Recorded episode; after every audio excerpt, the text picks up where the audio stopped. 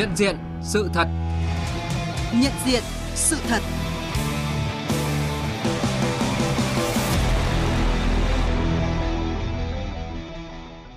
Thưa quý vị, thưa các bạn, những kết quả trong việc triển khai chính sách đối ngoại của Đảng và nhà nước ta đã tiếp tục khẳng định vị thế và uy tín của Việt Nam trên trường quốc tế.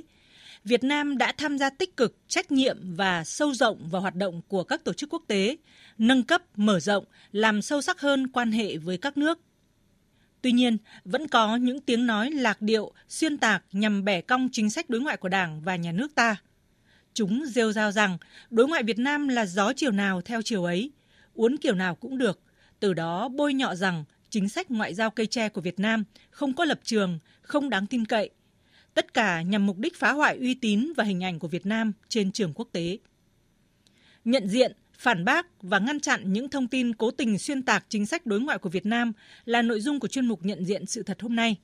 Hai vị khách mời của chương trình là nhà ngoại giao Nguyễn Phú Bình, nguyên Thứ trưởng Bộ Ngoại giao, nguyên đại sứ Việt Nam tại Nhật Bản và tiến sĩ Nguyễn Hồng Hải, nhà nghiên cứu quan hệ quốc tế, Trung tâm Tương lai Chính sách, Khoa Nhân văn và Xã hội học, Đại học Queensland, Australia, giảng viên cao cấp Đại học Vin, chuyên ngành quan hệ quốc tế.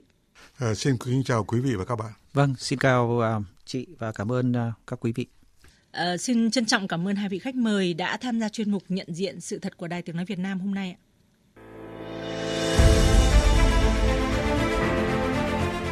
Nhận diện sự thật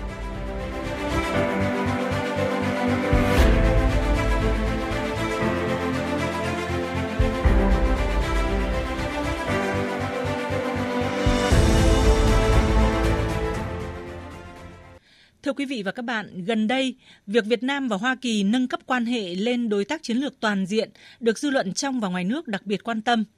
Như vậy, cho đến nay, Việt Nam đã thiết lập quan hệ đối tác chiến lược toàn diện với 5 quốc gia là Nga, Trung Quốc, Hoa Kỳ, Hàn Quốc và Ấn Độ. Cùng với việc xây dựng quan hệ với các nước bạn bè, đối tác, việc các nhà lãnh đạo các nước đến thăm Việt Nam và ngược lại đã cho thấy uy tín, vị thế của Việt Nam ngày càng được cộng đồng quốc tế coi trọng, ghi nhận và đánh giá cao. Thế nhưng vẫn còn có những luồng gió ngược, những luận điệu cố tình xuyên tạc, bóp méo chính sách đối ngoại của Việt Nam.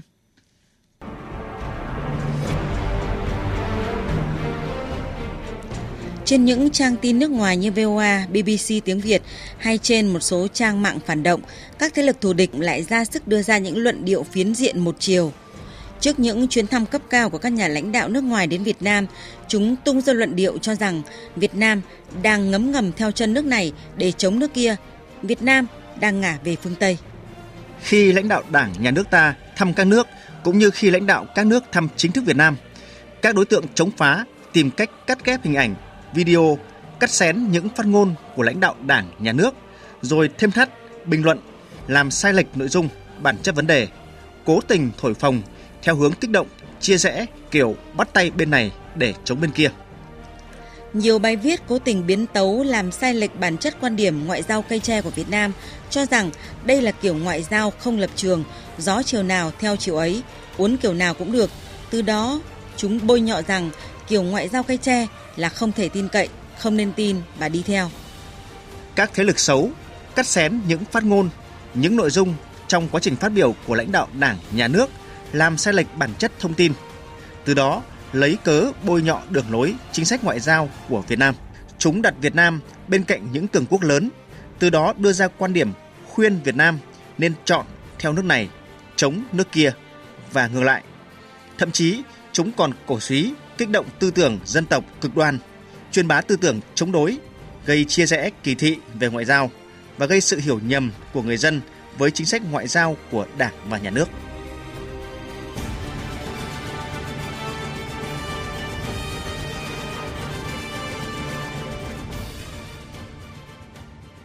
Thưa quý vị, qua tổng hợp vừa nêu, chúng ta thấy rất rõ là các thế lực thù địch đã không từ một thủ đoạn nào để mà nói xấu, bôi nhọ đường lối đối ngoại của Đảng và nhà nước ta. À, thưa đại sứ Nguyễn Phú Bình, qua nghe tổng hợp ngắn vừa rồi thì ông có bình luận như thế nào về những thủ đoạn, những luận điệu theo kiểu chụp mũ, vu khống mà các thế lực thù địch xuyên tạc về chính sách đối ngoại của Việt Nam?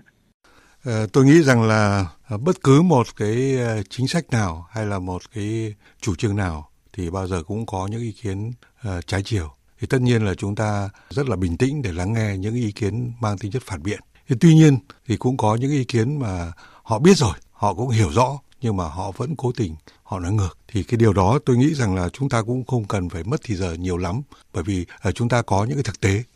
uh, thực tế của chúng ta là chúng ta đã thực, thực hiện chính sách đối ngoại trong suốt 37 năm qua từ khi chúng ta thực hiện cái chính sách đổi mới uh, chúng ta đã nhiều lần tuyên bố là chính sách đối ngoại của chúng ta là độc lập tự chủ hòa bình hữu nghị hợp tác và phát triển đa dạng hóa và đa phương hóa quan hệ đối ngoại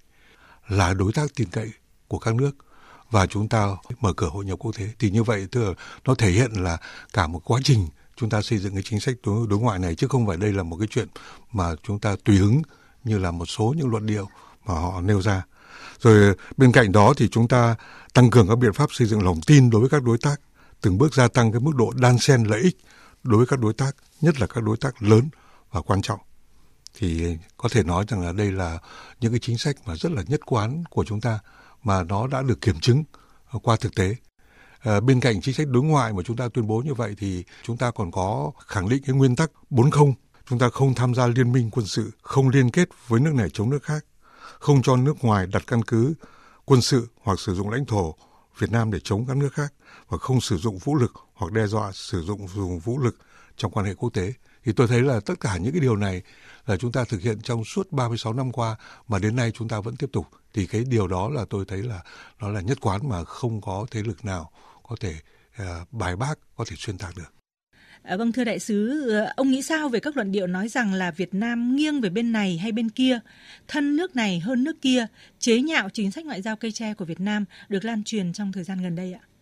À, thực ra là cái chính sách của chúng ta như tôi nói ở trên ấy, chính sách đối ngoại là chính sách rất có nguyên tắc. À, chúng ta không có tùy hứng gió chiều nào che chiều ấy như là luận điệu những cái người mà người ta cố tình người ta nói ra như vậy. Cho nên là cho đến nay những kết quả đạt được là rất là khả quan. Khi mà chúng ta ở một cái thế yếu ờ, thì chúng ta có mời thì họ cũng không đến. Nhưng mà khi mà chúng ta mà ở một cái vị thế cao hơn và chúng ta lại có một chính sách đúng đắn là chúng ta muốn là cái lợi ích phải đan xen riêng cái việc mà vừa qua quan hệ với các nước lớn, đặc biệt là các nước láng giềng, những nước như là Trung Quốc, Lào, Campuchia, rộng ra thì chúng ta có những cái đối tác lớn như là Mỹ, như là Nga, như là EU như là Nhật Bản về kinh tế, như là Hàn Quốc hoặc là đặc biệt là láng giềng của chúng ta là các nước ASEAN. À, vừa qua là tổng thống Mỹ Biden sang thăm Việt Nam.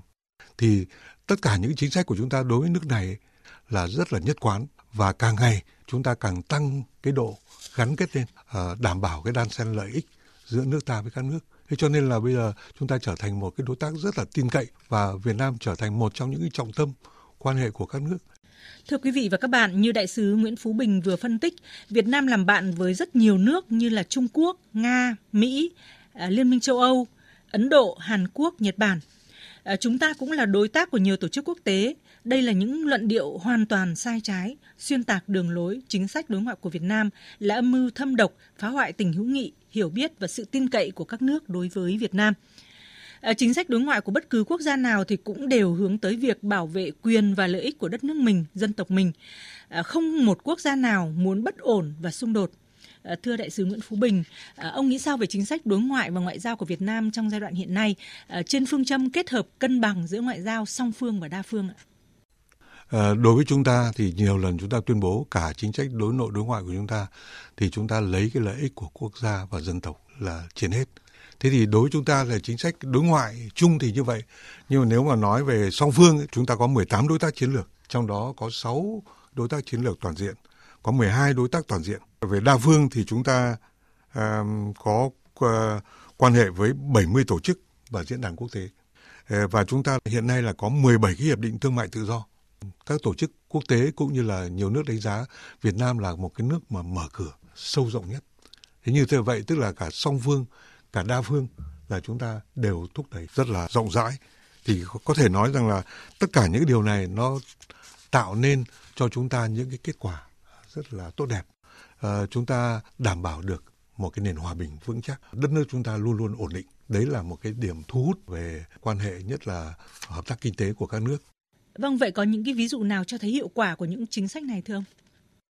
Tôi rất may mắn là trong thời gian Thứ trưởng Bộ Ngoại giao và kiêm nhiệm chủ nhiệm Ủy ban Nhà nước về người Việt Nam nước ngoài, à, khi đó là chúng tôi đã à, đón tiếp một số những nhân vật mà trong quá khứ là thủ lĩnh của phía bên kia của chính quyền cũ. Đấy là nguyên phó tổng thống Nguyễn Thao Kỳ. Hoặc là chúng tôi cũng đón tiếp nhạc sĩ Phạm Duy. Chúng tôi cũng đã được đón một nhà sư Việt Nam nổi tiếng trên thế giới là thiền sư Thích Nhất Hạnh. Thì đấy là những cái người mà đã từng có những mối quan hệ là đối lập là phê phán. Nhưng mà khi về thì các vị đó đều thấy rất rõ cái sự thay đổi của đất nước trong đó là họ rất là khâm phục cái chủ trương đại đoàn kết dân tộc của chúng ta. Hoặc là có luật sư Hoàng Duy Hùng là người mà đã từng là được uh, phân công về để mà gây vụ nổ ở Việt Nam. Nhưng mà khi mà về đến đất nước thì các các vị ấy thấy rằng là đất nước khác với lại những cái tuyên truyền của các thế lực như là chúng ta nói ở trên. Họ tỉnh ngộ họ thấy rằng là Việt Nam phát triển khác hẳn Việt Nam hòa bình ổn định diện mạo đất nước thay đổi và đời sống của nhân dân là khác hẳn với những cái gì mà những cái phương tiện uh, truyền thông của phía bên kia họ nói. Thế cho nên là bây giờ thì chính những cái người đó lại là những người mà uh, lại tuyên truyền cho chúng ta. Họ tuyên truyền không phải là vì họ là được chúng ta uh, giao nhiệm vụ, uh, hoàn toàn là họ rất là tự giác, họ thấy thực tế như thế nào thì họ nói như thế thì đấy là cái điều mà tôi nghĩ rằng là rất là khách quan mà nó giúp cho uh, những cái người nào mà còn chưa tỉnh ngộ thì hãy nghe những cái người đã từng ở phía bên kia phát biểu thì họ sẽ thấy nó rõ hơn đây cũng là một cái tiếng nói mà rất là mạnh mẽ để mà đáp trả lại những cái luận điệu xuyên tạc mà như là phần đầu của chương trình chúng ta đã đề cập đến. À, vâng, như đại sứ Nguyễn Phú Bình vừa phân tích, À, nhiều người ở phía bên kia chiến tuyến họ đã từng hiểu nhầm, hiểu sai về đất nước, nhưng mà khi về Việt Nam, chứng kiến những gì thực tế đang diễn ra, cuộc sống đang diễn ra thì họ đã có cái nhìn khác, thấu hiểu, chia sẻ và ủng hộ những nỗ lực của Đảng và nhà nước ta. Và với việc xây dựng chính sách đối ngoại đa phương, sẵn sàng làm bạn với tất cả các quốc gia trên thế giới, đặt lợi ích quốc gia dân tộc lên trên tất cả, thì đã luôn nhận được sự ủng hộ, đồng thuận của người dân và tin tưởng của bạn bè quốc tế. Và chúng ta sẽ tiếp tục trò chuyện cùng đại sứ Nguyễn Phú Bình trong ít phút nữa.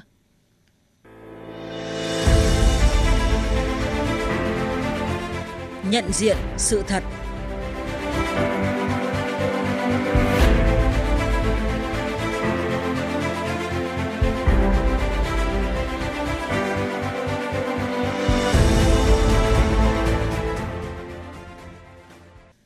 Mời quý vị và các bạn nghe tiếp chuyên mục nhận diện sự thật với chủ đề Xuyên tạc chính sách đối ngoại của Việt Nam, thủ đoạn thâm độc của các thế lực thù địch.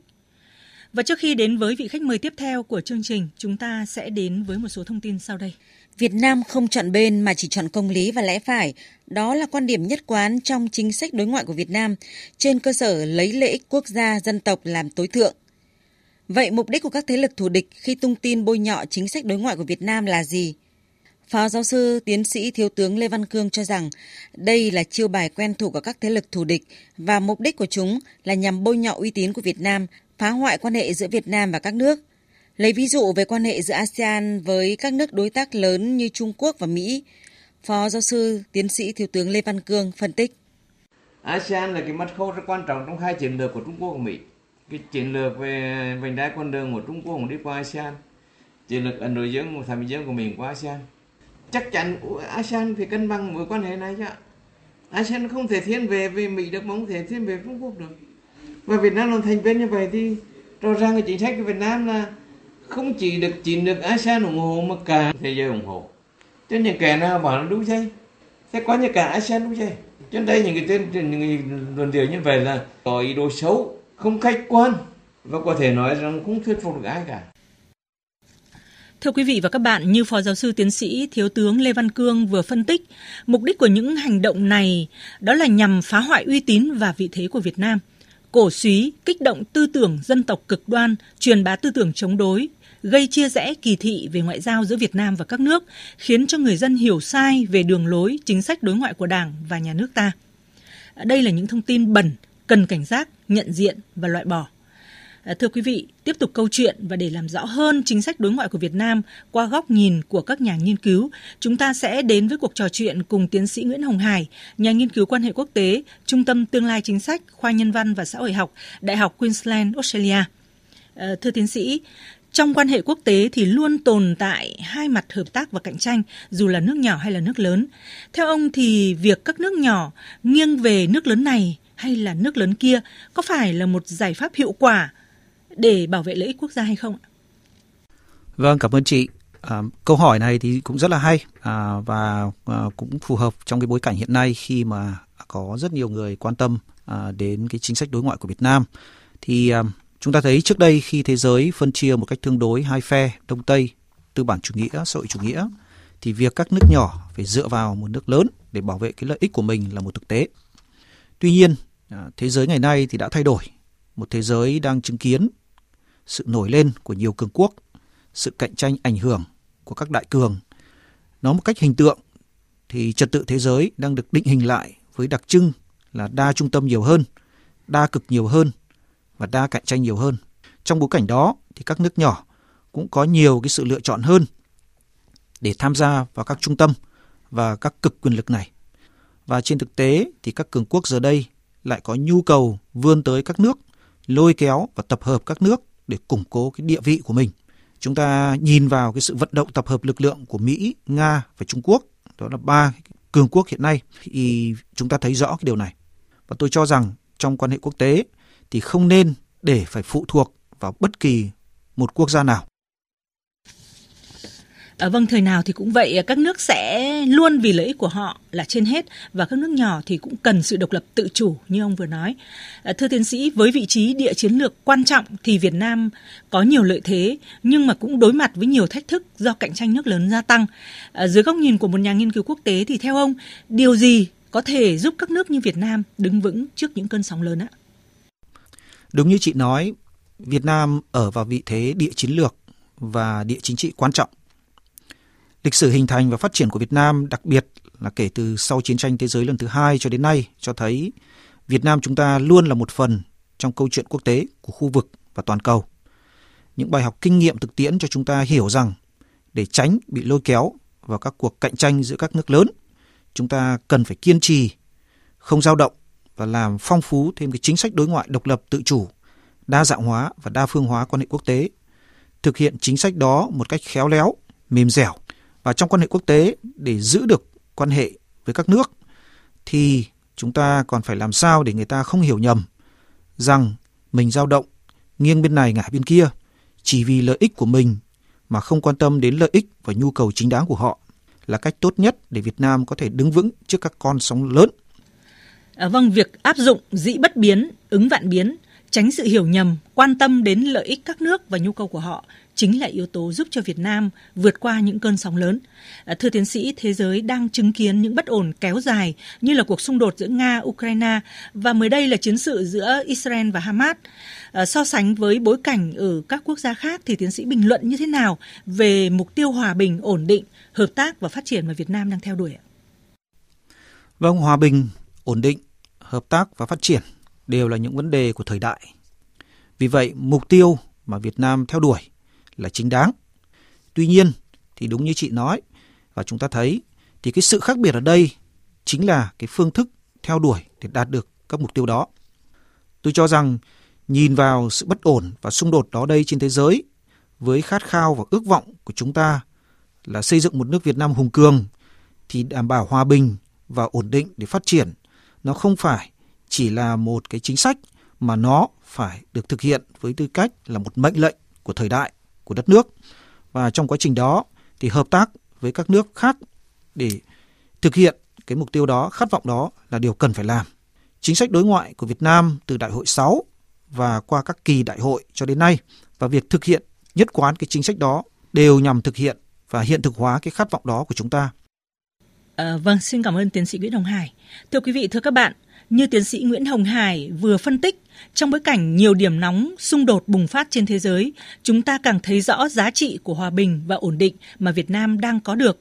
Nói cách khác, việc Việt Nam triển khai chính sách ngoại giao cây tre, linh hoạt, sáng tạo, tất cả là đều phục vụ lợi ích của nhân dân, lợi ích của quốc gia, dân tộc, bảo vệ vững chắc Tổ quốc, tăng cường quan hệ hữu nghị hợp tác cùng với các nước, các tổ chức quốc tế, nâng cao vị thế quốc gia trên trường quốc tế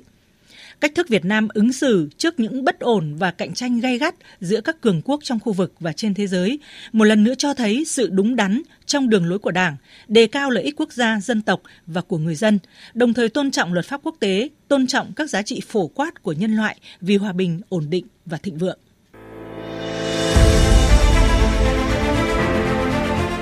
Nhận diện sự thật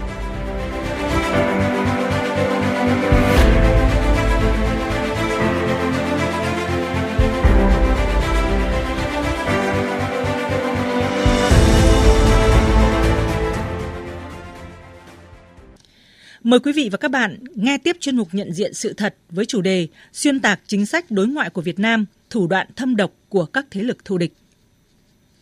Thưa quý vị và các bạn, như chúng tôi vừa đề cập, các thế lực thù địch không từ một thủ đoạn nào để chống phá, bôi nhọ và hạ thấp uy tín của đất nước ta. Việc cố ý đưa ra những thông tin bẩn, xuyên tạc đường lối ngoại giao của Việt Nam, chia rẽ quan hệ ngoại giao giữa Việt Nam và các nước bạn bè đối tác, hạ thấp uy tín của Việt Nam diễn ra ngày càng nhiều, đòi hỏi mỗi chúng ta phải tỉnh táo, nhận diện, lên án, cảnh giác loại trừ. À, thưa đại sứ Nguyễn Phú Bình, trước thực trạng những thông tin xuyên tạc, bóp méo đường lối đối ngoại của Việt Nam ngày càng nhiều, thì cán bộ đảng viên và nhân dân cần phải làm gì để à, không bị tác động, để mắc âm mưu thâm độc của các thế lực thù địch à, không có thiện chí với Việt Nam ạ? Thì tất nhiên là tôi nghĩ là bây giờ cái mạng xã hội nó phát triển. thông qua mạng xã hội chúng ta biết rất nhiều, nhưng mà thông qua mạng xã hội thì cũng có rất nhiều những cái tiêu cực nó ảnh hưởng đến chúng ta thì tôi nghĩ rằng là chúng ta trang bị uh, cho mình một cái uh, sự hiểu biết. Uh, chúng ta phải nắm vững tức là cái đường lối đối ngoại của chúng ta là gì. Uh, chúng ta đặt cái mục tiêu quốc gia dân tộc lên cao nhất. Những cái cái đó là nó chứng minh rất là rõ ràng cho cái đường lối của chúng ta và vượt qua được những cái thủ đoạn hay là những cái luận điệu tuyên truyền mà rất là tiêu cực của các thế lực thù địch. À, vâng, còn à, tiến sĩ Nguyễn đồng Hải thì sao ạ? Dưới góc nhìn của nhà nghiên cứu thì theo ông trong bối cảnh nhiều thông tin bị bóp méo xuyên tạc trên các mạng xã hội, thậm chí là bịa đặt lan truyền trên không gian mạng, nhất là trên các mạng xã hội thì cần có giải pháp gì để người dân nhận thức rõ điều đó ạ? Tôi thấy trong cái xã hội kỹ thuật số, mạng xã hội hiện nay thì đây thực sự là vấn đề cam go. Tôi hiểu rằng khi tiếp cận thông tin thì có ít nhất là ba đối tượng. Thứ nhất đó là những đối tượng tò mò và hiếu kỳ thứ hai là đối tượng có nhu cầu. Thứ ba là những đối tượng mà họ muốn tìm hiểu sâu để phục vụ mục đích nào đó. Thế nhưng dù là đối tượng nào, thì theo tôi, thì đó vẫn là cái câu hỏi về chất lượng thông tin, nguồn cung cấp thông tin và phương thức hay là cách thức cung cấp thông tin. Vậy thì giải pháp của chúng ta là phải trả lời được ba cái câu hỏi này. Và đó cũng là cái việc là chúng ta sẽ giúp cho người dân, người ta có thể phân biệt được đúng sai. Ngoài ra đặc biệt là trong quan hệ đối ngoại thì vấn đề về tần suất, tính kịp thời của thông tin và phạm vi cung cấp thông tin cũng rất là quan trọng. Chính vì thế nên ra tôi có cảm nhận là có lúc chúng ta thông tin còn chậm hơn sự kiện. Nhiều khi người ta lấy thông tin không phải từ báo chí chính thống của chúng ta mà lại từ báo chí của nước ngoài.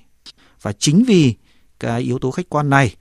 để cho các đối tượng không thân thiện sẽ sử dụng cái sự chậm trễ về thông tin đó để bóp méo, diễn giải và xuyên tạc thông tin của chúng ta còn nếu như chúng ta khẳng định rõ được cung cấp thông tin kịp thời được thì nó sẽ là một cái phương thức để giải tỏa được những cái nghi ngờ cũng như là những cái hiểu sai lệch về những cái thông tin đó. Và vì thế ngoài những cái giải pháp mà theo tôi là mang tính kỹ thuật, tôi cho rằng một trong những cái giải pháp then chốt là phải thông tin kịp thời, hàm lượng thông tin đầy đủ, thông tin nhiều kênh và độ bao phủ phải toàn diện, đặc biệt là trong lĩnh vực đối ngoại Vâng, à, xin được trân trọng cảm ơn hai vị khách mời là đại sứ Nguyễn Phú Bình và nhà nghiên cứu quan hệ quốc tế tiến sĩ Nguyễn Hồng Hải ở Đại học Queensland, Australia. Thưa quý vị, thưa các bạn, bối cảnh thế giới diễn biến phức tạp, khó lường, bất ổn thì chúng ta càng trân quý giá trị của hòa bình, phát triển và ổn định. Có được điều đó là nhờ sự lãnh đạo đúng đắn của Đảng trên cơ sở kế thừa truyền thống ngoại giao của cha ông, lấy hòa hiếu làm trọng, là phát huy sáng tạo tư tưởng dĩ bất biến ứng vạn biến của Chủ tịch Hồ Chí Minh. Tư duy và tầm nhìn của Đảng ta về đối ngoại cùng chính sách ngoại giao cây tre đã và đang phát huy vai trò trong việc thực hiện hai nhiệm vụ chiến lược là xây dựng bảo vệ Tổ quốc và hội nhập quốc tế. Những xuyên tạc và bóp méo, bịa đặt của các thế lực thù địch về chính sách đối ngoại của Việt Nam là những thủ đoạn không mới, nhưng mỗi cán bộ, đảng viên và nhân dân cần nhận thức rõ để nâng cao tinh thần cảnh giác và đấu tranh kịp thời – Đến đây chúng tôi xin kết thúc chuyên mục nhận diện sự thật hôm nay. Chuyên mục do các biên tập viên Hồ Điệp và Hằng Nga thực hiện, chỉ đạo nội dung Nguyễn Vũ Duy.